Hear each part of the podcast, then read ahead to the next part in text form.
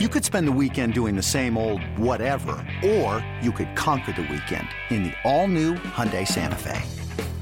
Visit HyundaiUSA.com for more details. Hyundai, there's joy in every journey.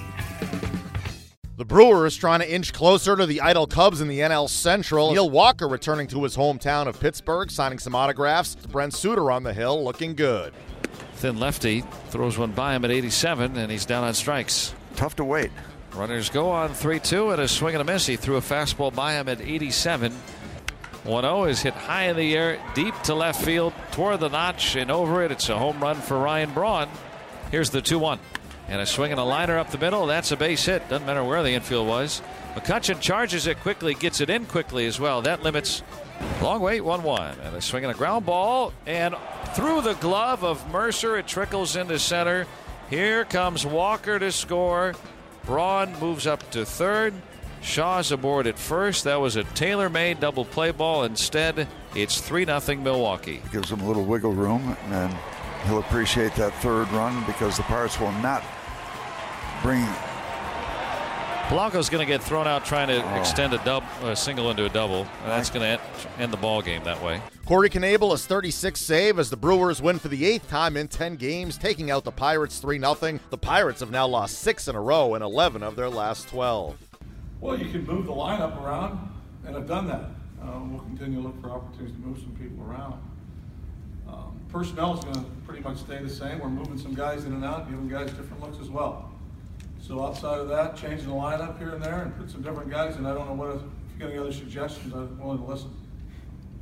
Is it difficult to build continuity in the lineup at this point in the season when you do have so many people moving in and out? Um, I don't think it's difficult to build continuity. Continuity is something we've had all, all year long. So now you're, I think the guys understand there's going to be a couple different guys playing. And again, the guys that are playing are playing because other guys are hurt. So Diaz is in to catch. Uh, Luplow's playing because Marte's unavailable right now. Um, everybody else in the lineup tonight, Osuna plays a game every now and then against a left-handed pitcher. It's something we've done all year. So I, I don't think it, continuity part of it, I, I, don't think I quite understand that. You do have more men um, to work with, uh, but again, uh, that's not that's not an answer. It was more efficient than Suter's been. Did you see something different in him, or did you not like your guys' approach, or maybe a little bit of both? Um, no, he's going to run the ball in on you. He's going to throw the changeup off the fastball, um, some sliders. We got his pitch count up. We didn't hit a whole lot of them over there. We've seen him before.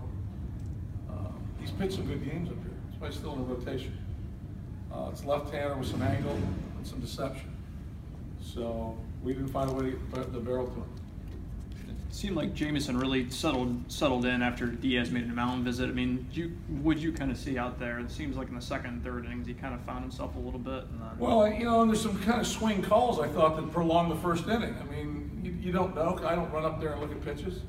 I'll go back and look at them tonight. Uh, some guys came back and said there's some borderline pitches. When you get that pitch, it could be out there in 18 innings. You don't get the pitcher out there in 26, 27, 27 pitches. It can carry on. Um, I thought he stayed aggressive. I thought he had downhill angle. I thought he worked the bottom of the zone. Uh, he elevated when he wanted to. Still threw the power curve ball. Uh, threw some change ups. One of them held its plane similar to Cole's the other day that Braun, that Braun hit.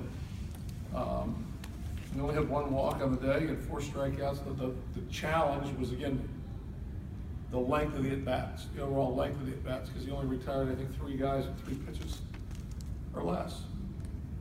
But he pitched. So I, I thought he, I thought he went out there and he gave us a shot to win for sure. Clint, when you look at Diaz and Polanco, even though it's late in the season, how much do you reinforce the mental aspect of base running or anything like that, just given what took place?